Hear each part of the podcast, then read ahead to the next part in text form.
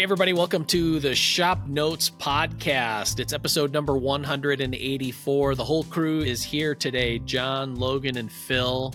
On today's episode, we have a design throwdown for our listeners over at Blue Spruce Tools and Saw Making. Logan and Phil both have some new tools to show off and talk about. Uh, John's got some new projects that he's working on and Logan decides to cross swords with George Nakashima. That's all coming up on today's episode. Uh, this one's brought to you by Grizzly Tools. They're one of our new sponsors for season 18 of the Woodsmith Shop. Uh, you'll see a lot of their new tools in our videos at Woodsmith, as well as our weekly shop update that you do. Uh, they've got the full range. We have a small benchtop drill press to milling machines, sanders. The big one in our shop that's been getting a lot of attention is the oscillating spindle sander. If only for the fact that it's a cool floor mounted version, and I have two words to go with it oil bath. There you go. So you want to check out all of their stuff, grizzly.com. Okay, so uh, Popwood recently did a saw till project hovering in the there. background over Logan's shoulder. Yep. Yeah. Uh, Woodsmith has one as well, but it takes a different a different course in that uh, the one that Chris designed is for Japanese saws. He has it housing three Japanese saws. And then to go along with it, over my last couple of evenings, I read the book by George Nakashima, The Soul of a Tree. And on the cover of that book, the one that I'm holding up here, I'll put a photo of it on the show notes page.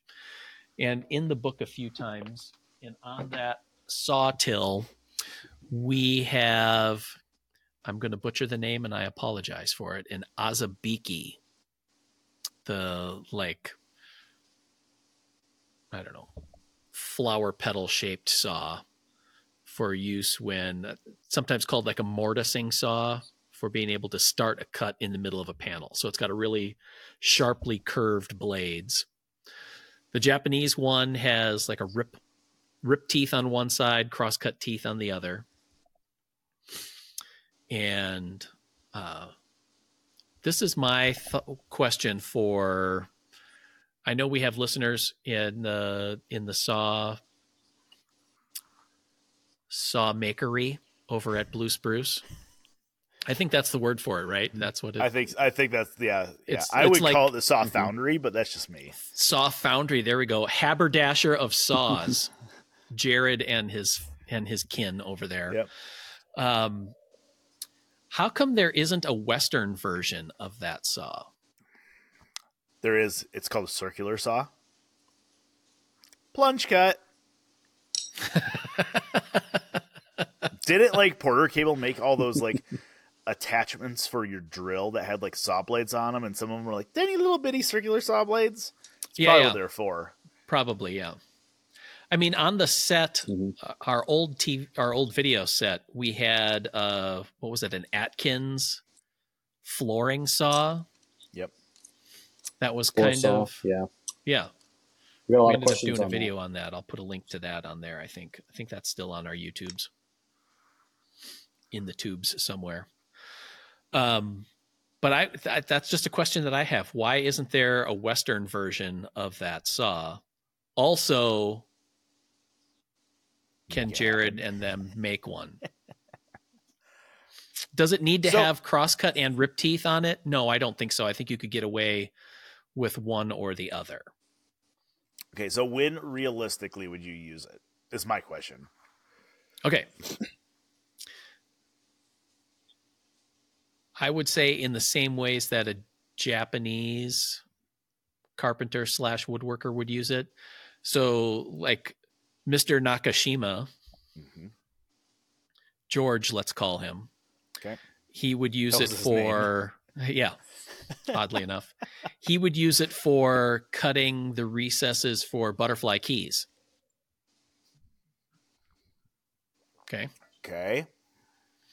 He would all. I mean, it, they call it a mortising saw. So if you are going to create a mortise on the interior of a panel or board or a tabletop or something like that, you would could do it. Start it with that. Or I was also thinking, uh, if you're hand cutting uh, stopped dados. Okay where you could use that to start start and or finish the finish the cut. Is it a specialty tool? Yeah, but let's take a look at all of the specialty tool gadgets and gizmos aplenty that are available mm-hmm. that meet very specialized needs. I would think that you could make a case for that kind of a saw just as well as you could for pick any other other thing. It's just a question I have. It's, I'm not saying that it needs to be there. It's just curious that it's very prominent in Japanese woodworking and and that the equivalent of that saw doesn't exist here. I I feel like I have seen one of those saws like somewhere. As a western saw? No no no no no definitely definitely you know the the asian style pull saw. Right. Um i can't think for the life of me where i would have seen it. Hmm. Because they have a very small blade that like that big right? Right. Yeah it's only and a few inches. curved. Yes. It almost looks like a like a spear that's had the tip nipped off, like right. that type of shape. Right. Yeah. Or the unholy offspring of a butterfly and a throwing star. That's true. I thought it was a butterfly knife. I don't know. Maybe. Yeah. But I don't know. That would be interesting. I don't know. Like, that's the type of tool that after you use it, it'd be like, okay, I get it, but right. I don't really have a need or desire to to have one says the guy with 28 saws over his shoulder. Okay, can't argue with that. Nate, if we could blur this out and post, that would be great. Touche. yep. Like I said, it was just a, a curiosity yeah. because I could see places where. I mean, it, it's like a coping saw. Like, how often does a person actually True. use a coping saw? That's fair. Yep. Yep. That's fair. Mm-hmm. Yep. I get so, it. Anyway, although you know, just we we did we did decide last night that Mr. Nakashima is wrong. So right, yeah. Which brings up my second point from the book because uh, I was reading the. This is the best part about working with other woodworkers is being able to contact them almost instantly. Uh, so one of the chapters in the book, The Soul of a Tree, is on timber, as he calls it, and how logs are converted into usable material. I just happen to know a sawyer, and there was there was this quote that just gets better the more you read it. Cutting logs entails a great responsibility, for we are dealing with a fallen majesty.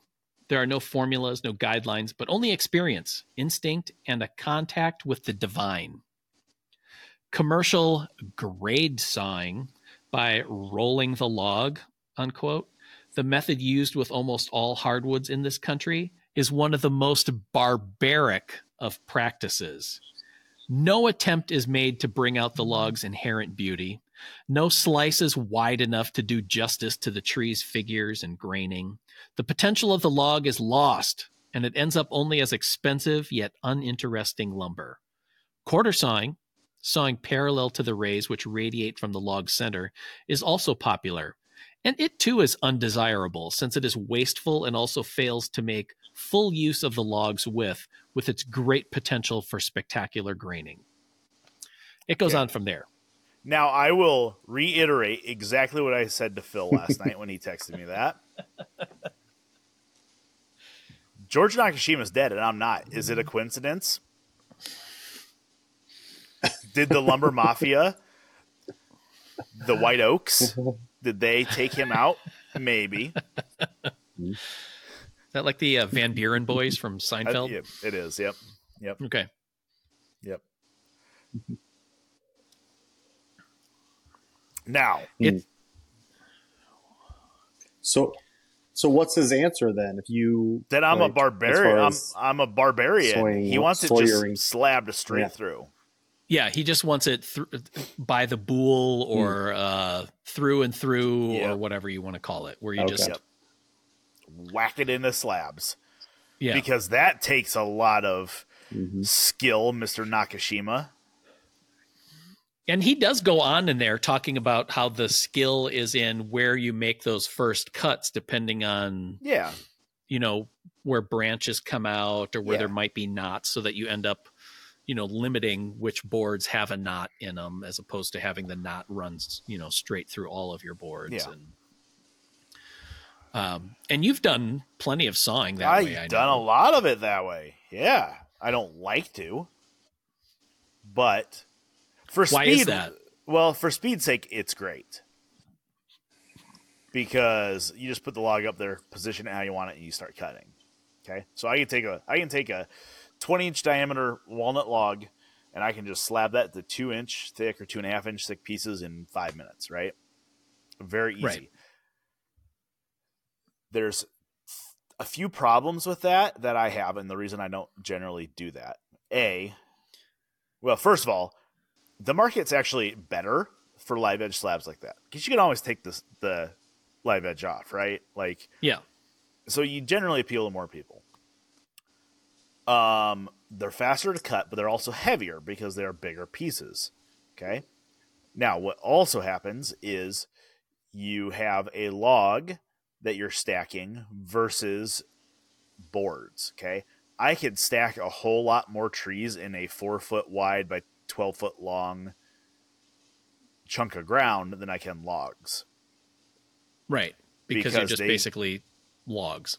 yeah yeah you're i mean you're getting tippy as you get taller like it, there's just some issues okay i can i can load up you know as long as my boards are the same width or the same thickness i just stack clear to the ceiling right as high as i can reach can't do that Right. with logs because they like to tip ask me how i know that. I i had a lot of logs fall over. Um and then my other issue with that is the fact that the bark generally bark and sapwood generally tend to be where insects are going to live. Now we don't have powder post beetles here in iowa. We don't we don't fight a lot of those bugs that some of the southern warmer states have but we still get borers um, so by by removing a lot of that sap and the and the bark by you know making it into a cant and then s- slicing boards off i am removing most of that uh, appealing habitat. So th- that's my thoughts. Now I get I get what George is saying because yeah, like an entire chunk of a tree tells much more of a story than a board. Because if I take a walnut tree and I, I cut it, there's never gonna be a walnut tree that looks like that one. Like that's a unique piece of material. Right. But if I turn a walnut log into boards, I can find another board that looks exactly like that walnut. I mean, hue might be a little different, but it's a board at that point, right? So Yeah. I, I get it, but to call it barbaric is a very, very mundane way of thinking. Yeah, Yeah, it's kind of to us offensive. barbarians. yeah, It's yeah. offensive. Yeah. It's offensive to barbarians. Yeah. Barbarians are people too. Mm-hmm. yeah. No, I just thought it was very, very interesting to me because throughout the book, he he comes across as a very low key, mellow soul Until you get And him then- on cutting methods. until until you get him on uh, log conversions. Then all of a sudden, it's he's got feelings. I'd like to. I'd like to know what Mr. Nakashima's opinion was on imperial versus metric. because that's really where we're gonna find out what kind of man he was. Yeah, uh, he uses metric quite or uh, imperial measurements quite often in the book, so it's not doing him any favors. Not in my right. book. Yep. All right, so there we go. We just know that uh, somewhere in the near future, Logan's going to be writing a book as a counterpoint to the soul of a tree. Never have had a desire to do that. At least right. a disc, yeah. a disc track. There's sure. a. It's like that movie uh, Julie and Julia, so it'll be like the same thing except uh, Logan and George.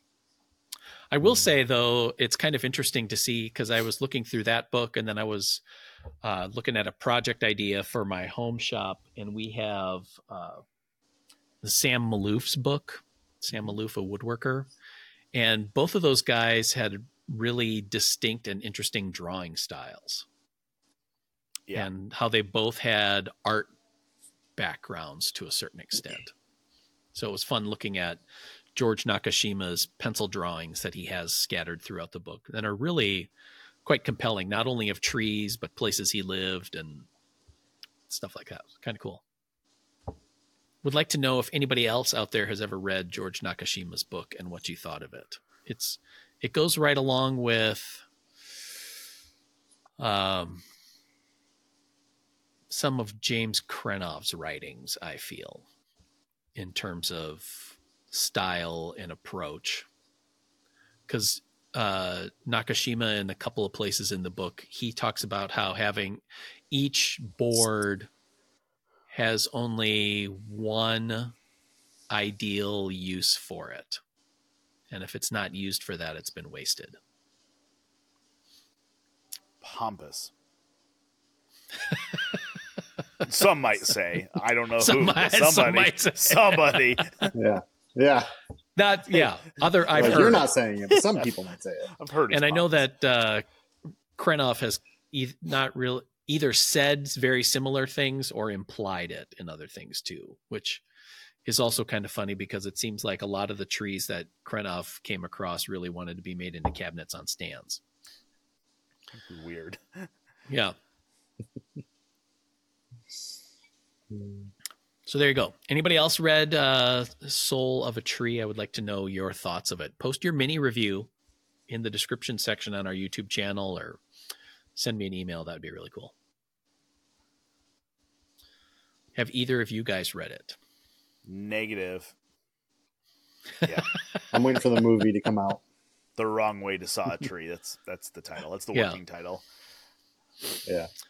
Although if it was John's movie, it'd be more like Saw It Wrong or something. Yeah. Or yeah. All right, John, what do you got working on? Um, right now I am trying to finish up a workbench for the next Shop Notes magazine. Um, it's kind of interesting because I am designing a base around a top that's already built. So, uh, a few issues ago, uh, Chris designed a uh, twin vise and mocked up a top for photography. And I was just like, hey, don't throw that top away. We can build a whole workbench around it. So now I'm uh, designing backwards, I guess, for that. That's cool. So just trying to save the builders some work. There you, you go. Know, save from the dumpster. Mm-hmm. Logan tried to send it there last week. Or I, I tried. I've tried many times. I think it was the third time I tried yeah. to dumpster it. Yeah. So I got that. That was the the vice was that uh, skeleton watch vice, mm-hmm. right? Yeah. yeah, yeah, yep. So working on Which that, which is actually pretty pretty cool. Mm-hmm. It is. It's it's interesting because I think as you use it, you can feel because the there was one version made by Andy Klein. Is that the right name? I think so. Yeah. Um, and his is all machined and whatever, but then you know the one Chris did is all um, plywood gears and stuff, and it you can feel there's an interesting feel as you spin it. You can feel like the mechanical clicks, which is mm-hmm. kind of interesting. It's kind of therapeutic. As I stood right. there for 30 minutes unwinding it to try to get it out of the workbench top, but, and now I got to put it back. Yeah. yeah. Sorry. What I thought was kind of cool. I mean, obviously, there's the if you're not familiar with the project, it has it's a twin twin screw vise, but exposed on the front and all clockwork gears. So it's got that real fun, almost steampunk look to it. That you, as you start turning the handle, you can see all these gears moving around on the inside. Yeah, there's there's like a train of gears that connect the pair of handles.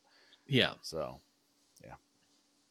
So if you go going really fast, the the handle you're not holding onto will whap you because right did that once. Mm-hmm. Yep.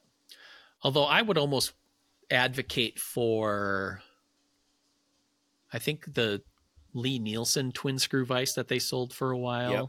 You could do just like a dummy handle on the other yeah, side. Yeah. So it was really just one handle, but yep. it would still turn both sides. Yeah. But then you didn't have this like dancing swords kind of thing just yep flopping around so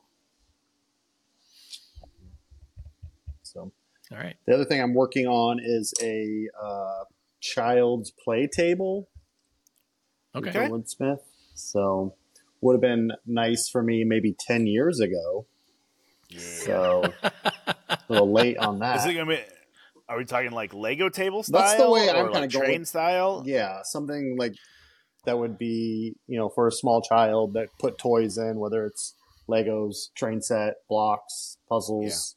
Yeah. Mm. Kind of, it's kind of a small version of the game table, I guess. Yeah, like that yeah. type of thing yeah. that we just did recently, where you can, you know, cover it up, you know, set things in. Uh, might include a little toy box bench to go with it. That'll be fun. Thing. Yeah. So yeah, but that would be cool. See, those are those are the types of projects that, as parents, we I think all are like, that's cool. Like, not it's not mm-hmm. like the most exciting thing. Like, it's not building a twin screw vise for your workbench, but right. it's one of those like that will be a popular project that a lot of guys will build. Yeah, or, or women, or grand, I mean, yeah, grandparents. You know, yep. for yep, one hundred percent grandkids yep. or that kind of thing. So, but yeah, so no, I could see that because my both of my kids played with. We had a a table that I think it was with a train set, the little wooden stick together, mm-hmm. make your own tracks yep. kind of things. And I mean, they used it for a thousand other things too, but yeah. that was yeah.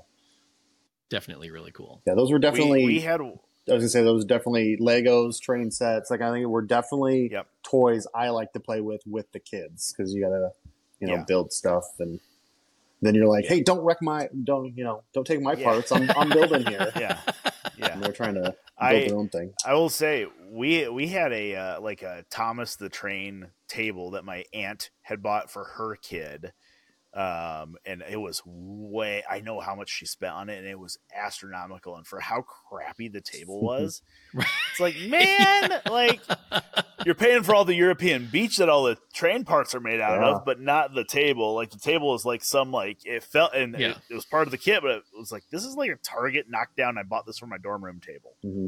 Yeah, you know, yep. So it's like if you take spit and mixed it with sawdust and then like pressed yep. it together real That's hard. What it's, yep, That's one hundred percent. First time you spill a juice box on it, just, it triples in size. oh, that's funny. So there's your test, John, is making sure that it's juice box proof. Yep, for sure. Although the other, th- uh, what I thought was interesting about having that table, especially with our second child, was how it turned into a learn to walk aid. Mm-hmm. Yeah, hold on to it and walk around it. Yep. Yeah, stand up and move around, and yeah. You know what? Yeah. Uh, talking about juice boxes and particle board, what if we built the whole thing out of a Nature Valley granola bar? Ah, uh, there'd be crumbs yeah. all over but it'd be but it would be delicious. yeah, depends on the finish you put on yeah. it, I guess. Yeah. yeah. Uh, this one's brought to you by Grizzly Tools. They're one of our new sponsors for season 18 of the Woodsmith Shop. They've got the full range. We have a small benchtop drill press to milling machines, sanders. So you want to check out all of their stuff, grizzly.com. All right. Well, those are cool projects. Yeah. It's like a workbench for kids and a workbench for yeah. the parents or grandparents yep. who will build the projects for the kids. There you go. I like it. Logan, you have a new tool to talk about. I got a, a couple new tools. A couple new tools. All right. Well, yeah. One. Uh, so Pat was here last week. I think we talked about that on the podcast. I don't know if we aired that podcast or not, but Pat was here. So while he was here, and I have a seven and a half foot tall leprechaun at my disposal, I had him help me move that Powermatic lathe uh, that I bought from our shop into my shop. So that's my first new tool. I bought new switches for it, and it's still just not right. The switches now work okay. Okay. But something's still weird in the programming. So like something's messed up somewhere internally with that VFD. So So do you need I a think, new VFD for I, it or I think so. I think okay. so. I I bought like twenty dollars worth of switches wired them back up. So the switches are there and as they should have been, but it just is not like you should be able to control it with either the remote or the switch on the face of it. But somehow that face switch is not letting it shut off like it should. So something is weird in the VFD programming. I don't I don't know. I, I might be able to reprogram it. I haven't dug into it yet. I'm not worried about it just yet, but I got that moved into place, which was cool. So that means the Koenig needs to leave. We talked about that. Um, yeah. Pat convinced me to, to get rid of the Koenig. So I, I emailed that out to the Des Moines Wood Turners the other day. Nobody's bit on it yet, so it will be going on Facebook Marketplace fairly soon. Um, and yeah, so I got I had a Tormek in a couple of months ago for was for an article, and it was cool. Um, they Tormek wanted it back, and and that's cool. Like that's that's usually what I offer is to send it back. So they they had sent me like a, I think a refurb or a demo, demo one. So that got sent back, and I was like, yeah, you know what? That was really nice to have here. Uh, I had an off-brand Tormek. It was a, a a different maker, and it is about it was about a quarter of the price of a Tormek, and you could right. tell it was a quarter of the price. The oh. wheel had some run out it just didn't work as well. It had forward and reverse, which was kind of nice, but it just and I sold that probably three, two years ago, three years ago. Um, that was one of those like I bought it from the Woodsmith store with you know Woodsmith bucks from teaching seminars. It was one of those types of things, so I didn't really have anything into it. It was worth trying.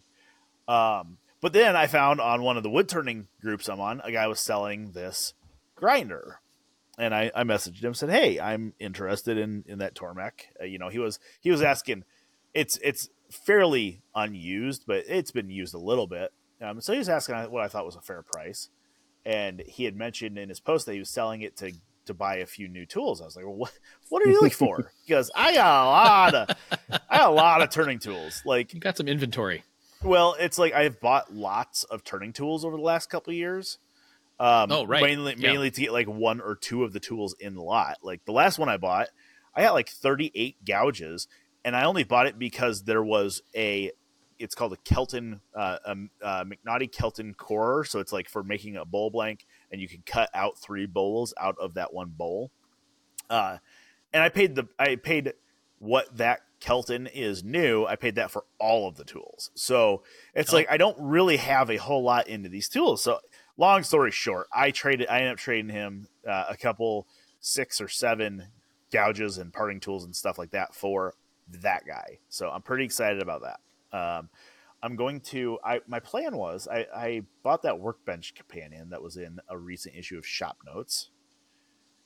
My plan was to set that up next to my bench over here as like a sharpening station. So I was going to put the Tormek okay. on there, my diamond stones, have yeah. some storage underneath.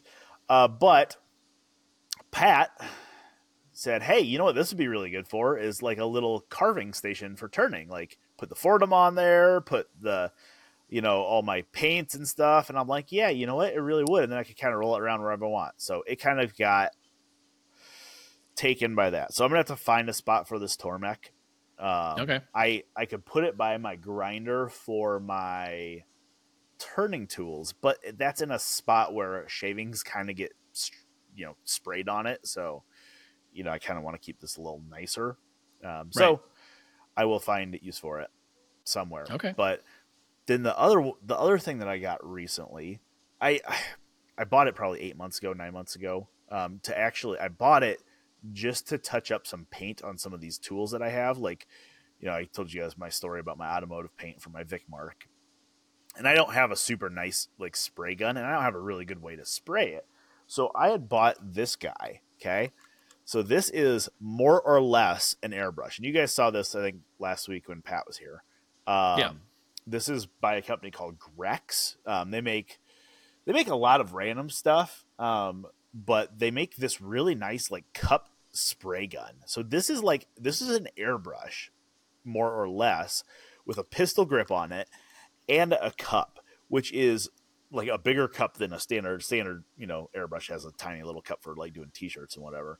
This Well, thing model is making freaking- and whatever, Yeah, yeah. yeah, This thing is freaking fantastic. Like I know if I showed Steve, he's an airbrush enthusiast. You know, like he'd be like, "Oh, it's not a you know I want an you. airbrush." Oh, he would. But for what this cost, which I mean, it wasn't cheap, but it wasn't like a super expensive airbrush. This thing works fantastic. I've been spraying um, some smaller stuff in here, like um, I had a couple of Pat's demo pieces left that I was spraying some of the uh, uh, like patina finishes on. This thing is freaking fantastic. Like it's so easy just to hook it up. I have a little, I have a cheap Amazon airbrush uh, air compressor. It's not big enough for this thing, so I actually bought fittings last night at Menards to hook this up to my regular air compressor. Um, but there's like no overspray. It's super precise, so you can like not have a ton of overspray. You can get paint right where you want it. This is one of my new favorite finishing things. Now, am I gonna finish an entire like, you know, sideboard with this thing? No, that's not what it's for. Right. But if I'm spraying like lacquer on a turned piece, I can do it on the lathe with this thing. You know, just hook up next to my air hose that's next to the lathe and, and use this. So I am super happy with this thing. Um, it's one of those things that I bought and I hadn't used, and now that I use it, I'm like, where else can I use this? Like, so Can you Okay. can you spray shellac with it? Uh, maybe, maybe, I would think Good- you could. Good news. Good news. yeah. I mean, but shellac does come in a can. Yeah, so- that's true. That's true. But it would be way more economical to spray it that way. yes, Buying it it. would. Yeah. Well, and that's it's funny because um, when Pat was here and he did the so the the patina paint that he used is, he uses is a company called Chromacraft. They're down, I think, in Georgia or something. Um, there is a primer you put on, let dry. Then there is a metallic paint. So it, the paint it's interesting because this paint's really heavy. You can see one of the pieces right there behind me. Um, the the primer is really heavy because it actually has like bronze or iron or copper inside of the paint. So Oh, it's it's interesting because it's it's definitely heavier than just paint. Do they have a lead Um, version? Uh, I don't know if they have the lead version or not yet. Um, but you spray that on, and then while it's wet, still you you spray on like a chemical to patina it. Um, and when when Pat was doing the stuff on video, he was globbing paint on like the primer and stuff. He was like, you know, give him a roller because he was just putting on thick. Mhm. And I'm like, man, that stuff was kind of expensive. So like, I I sprayed it and it's so much better. Or I mean, it's not better, but it's definitely does not use near as much when you spray it with like this little guy. Even having to wash the cup out, you know, it's not bad. Yeah. So That's cool. yeah, I was I was super happy with it. Awesome. Yeah. I like it.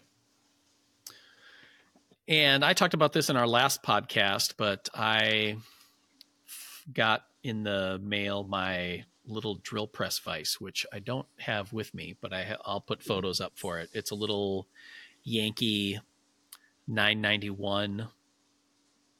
I don't know, drill press or tool maker's vise, depending on how you want to call it. And what I thought about, I at first I was looking for something a little bit larger, in like two inch or two and a half inch jaws, which are harder to find out in the wild. And then this one came up. It looked like it was in fantastic shape. And the jaws are only inch and a half wide and the thing opens up. I think I could get it to about an inch and a half capacity in there. Yep.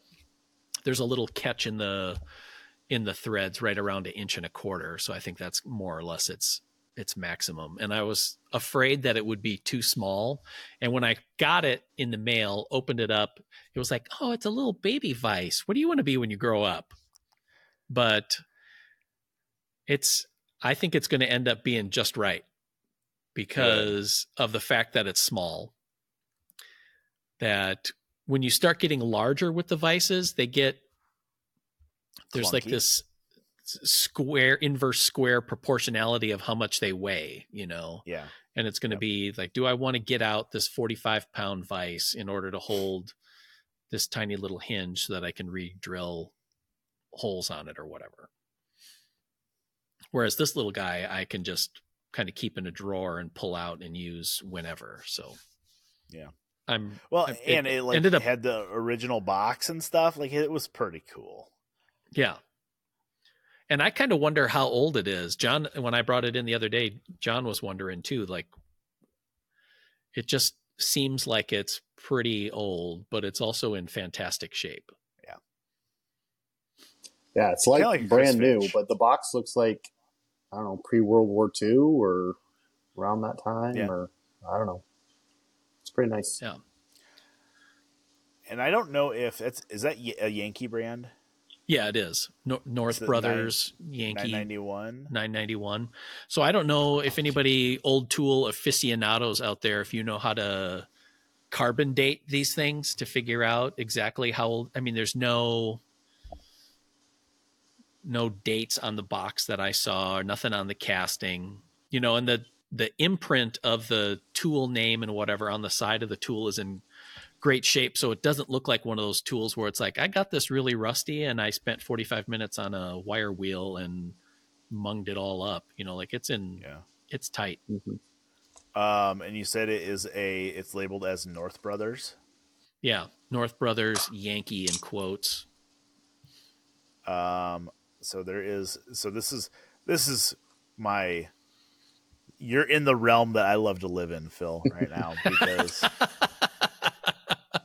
right now I found a Yankee Tool catalog book from 1920, and I'm just okay. looking to see if I can find. A, oh yeah, there it is. Uh, that's a 990, a 993.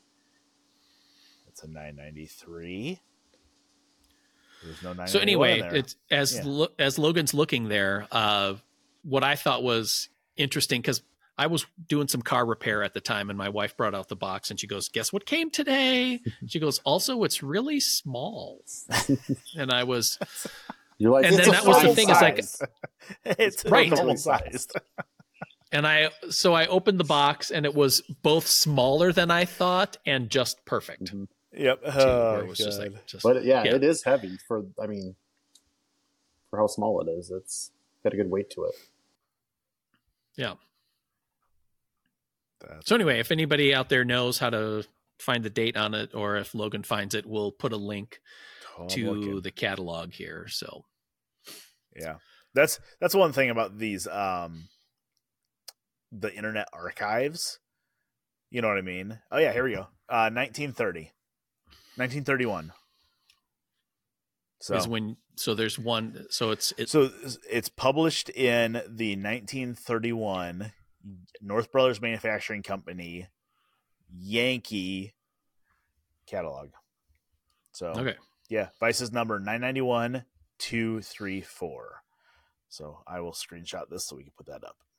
Okay, it's pretty cool. Yeah.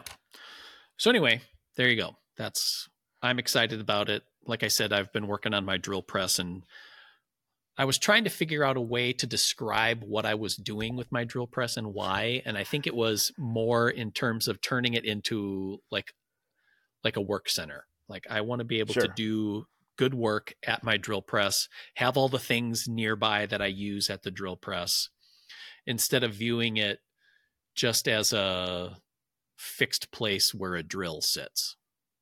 Yeah. If that makes sense. It's a no. It's a it's a mindset thing. So this is super interesting. It shows all the specs for the 991 through the 994. You said you think you can get an inch and a half on it? Yeah, I because that's what it's listed as maximum. Okay. Um, yeah, there's like pound, a little six ounces. Yeah. And awesome. if you, and it came with a little block for uh drilling into round pieces where it's got Yep. like little V grooves in it, both yep, directions. this is this is show that's shown in the catalog as well. Um, the net weight on the 994, which is three sizes up, is 28 pounds six ounces, right. which would Yeah. be huge. Yeah. And it's really it's relatively easy to find drill press vices that have the angle attachment or feature to it where you can Yeah. adjust the angle. And I just I have a hard enough time just drilling square into something. I don't need to introduce angles. So and that felt like just a and again those ended up starting to get to be much bigger accessories. So So does the catalog give a 1930s price? What it would? Uh, it does probably not, in like which pence or something. it doesn't because you. I mean, usually they do. Usually these old tool catalogs give prices in like um because these weren't these weren't consumer catalogs, right? These were catalogs for like a hardware store to order. So usually they'll give you in the Oh. uh half dozen, dozen, dozen and a half, and two dozen Yeah. prices. Yeah. Um, but this one does not. So I, that would be interesting to know what the new price was if you're going to go buy it, you know, down at like the Diamond Hardware store on the corner, you know. yeah. But I think it came on the Wells Fargo wagon. probably yes. Mhm. Yep. Yep. So, got a question for you guys. As I'm moving All right. stuff around in my shop, I have I have a couple pieces of equipment that are big, but one is kind of a just kind of sitting there, and I just don't know if I'm going to use it that much. Do you guys feel like in your standard workflow, if one was set up in there and we have one in the shop, would you guys use a drum sander on a regular basis? Probably. John's saying Yeah. yes. Like the spindle sander, you mean? No, drum like a like a like we have the oh. Powermatic drum Like a sander. panel thickness Oh, the the yeah, the thickness sander. yeah. Any machine that will do sanding, I would take. Can't, Sign me I up. can't argue Yeah. with that. Yeah. It's right there. Yeah. Because it's like I have this big Baileigh, the 25 incher, right? Yeah. And I want to know from people listening, like, is that something you have? Is it something you've dreamed of? If you bought it, did you actually use it like you thought you would? Because uh, more or less, I have nothing into this Baileigh. Okay. I got a bunch of, I bought a bunch of equipment, sold some of it off, and I paid for what I, you know, had into it. Um, so more or less, I have this Baileigh that was unused f- at no cost to me. So I have this 25 inch sander. It's on a mobile base. I can roll it around. It's kind of awkward. It takes two four inch dust ports. It creates a boatload of dust. right. Um, I have used it once, and it has dual drums. So technically, you could put like an 80 grit and a 120 in it. Mhm. Yeah, I guess to preface my answer, I would say I don't know that I would invest my own money and my own space to go out and get one. But if I had one, I would probably use it. Like I use the the the panel sander in the shop all the time, but Yeah. it's not my money, not my shop. So, and Yeah. I'm not buying the the sandpaper. So, Yeah. but yes, well, I and that's it all the that's time. another consideration. Those rolls of sandpaper are pretty expensive. Um, now it's as I said, it's on a mobile base. I could roll it out into the storage area, but then it's one of those like out of sight, out of mind type things, right? yeah. Where if it's out there, you're not going to use it. Right. Because it's going to turn into a hassle to bring it in. That's right. So I'm just trying to decide if it has a place in my shop or not. Yeah. It's not currently set up in a permanent spot. Um, I did just order dust collection for my shop, so that will be a whole nother topic at some point doing hard piping dust collection. And in the layout, I did include having it in there. okay. So I have the pipe for it. I have where I could potentially set it up. Um, the other consideration is it's basically a planer for the the footprint, right? It's an, you need infeed and outfeed on it, and right. You maybe not sending huge pieces through it, but you still need probably a good forty to fifty inches of infeed and outfeed on it, even more if you're doing a tabletop. So, yeah. I need I need input on whether or not it makes sense to have it in here or not. And I don't want to hear get rid of one of your lathes or get rid of one of your bandsaws because I don't have I don't have time for that nonsense in my life. Okay. I wasn't going to say that, but because I could see having used the one here, mm-hmm. I can mm-hmm. see the practicality of it because yeah. I've used yeah. it especially on. It's funny because like we'll use it on big panel glue ups. Like if we're doing something for the TV show, I know John will run it through there just to level out glue joints pretty quickly and yeah. Uh, but then I've also used it on really small things too, where yeah. you're trying to get like little dividers that theoretically you can run through your planer, but theoretically also get chewed up into dog food when you run yeah. it through the planer too. Well, and that's and that's kind of the one consideration that I'm I'm thinking about is that that sander's 25 inches. My planer's 18. So technically I could use it as a 25 inch thickness sander, you know, to kind of level out wider panels. Um, yeah. I know like the big one that we had in the shop, we had a Supermax in there um, at one Something point, like that. Yeah, and Kurt had bought it, and it, yeah, and it was it was a big one. Like I think that one was like a thirty or a thirty six. Like it was a big one.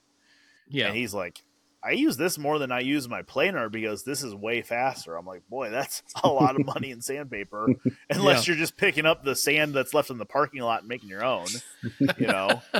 but you know, I just it's one of those things. It's just right because right now it's sitting in the middle of the shop because I had I was I was doing some outlet work when Pat was here and I pushed it away from the wall, and I'm like, ah, what do I do with this? What do I do with you? Mm-hmm. Yeah. So. All right. Yeah. We'll look forward to that. We'll put uh, we'll read comments from that on our next episode. So that wraps up another episode of the ShopNotes podcast. Questions, comments, smart remarks. We want to hear them all. You can put them on the comment section on our YouTube channel. Send us an email, woodsmith at woodsmith.com, referencing the podcast number. This is episode 184, coming up on 200 in a little bit. So, special thanks to Grizzly Industrial for sponsoring today's episode and for sponsoring the upcoming season of the Woodsmith Shop TV show. You can check out all of their selections from woodworking to metalworking to gunsmithing and more over at grizzly.com. Thanks for listening, everybody. Bye.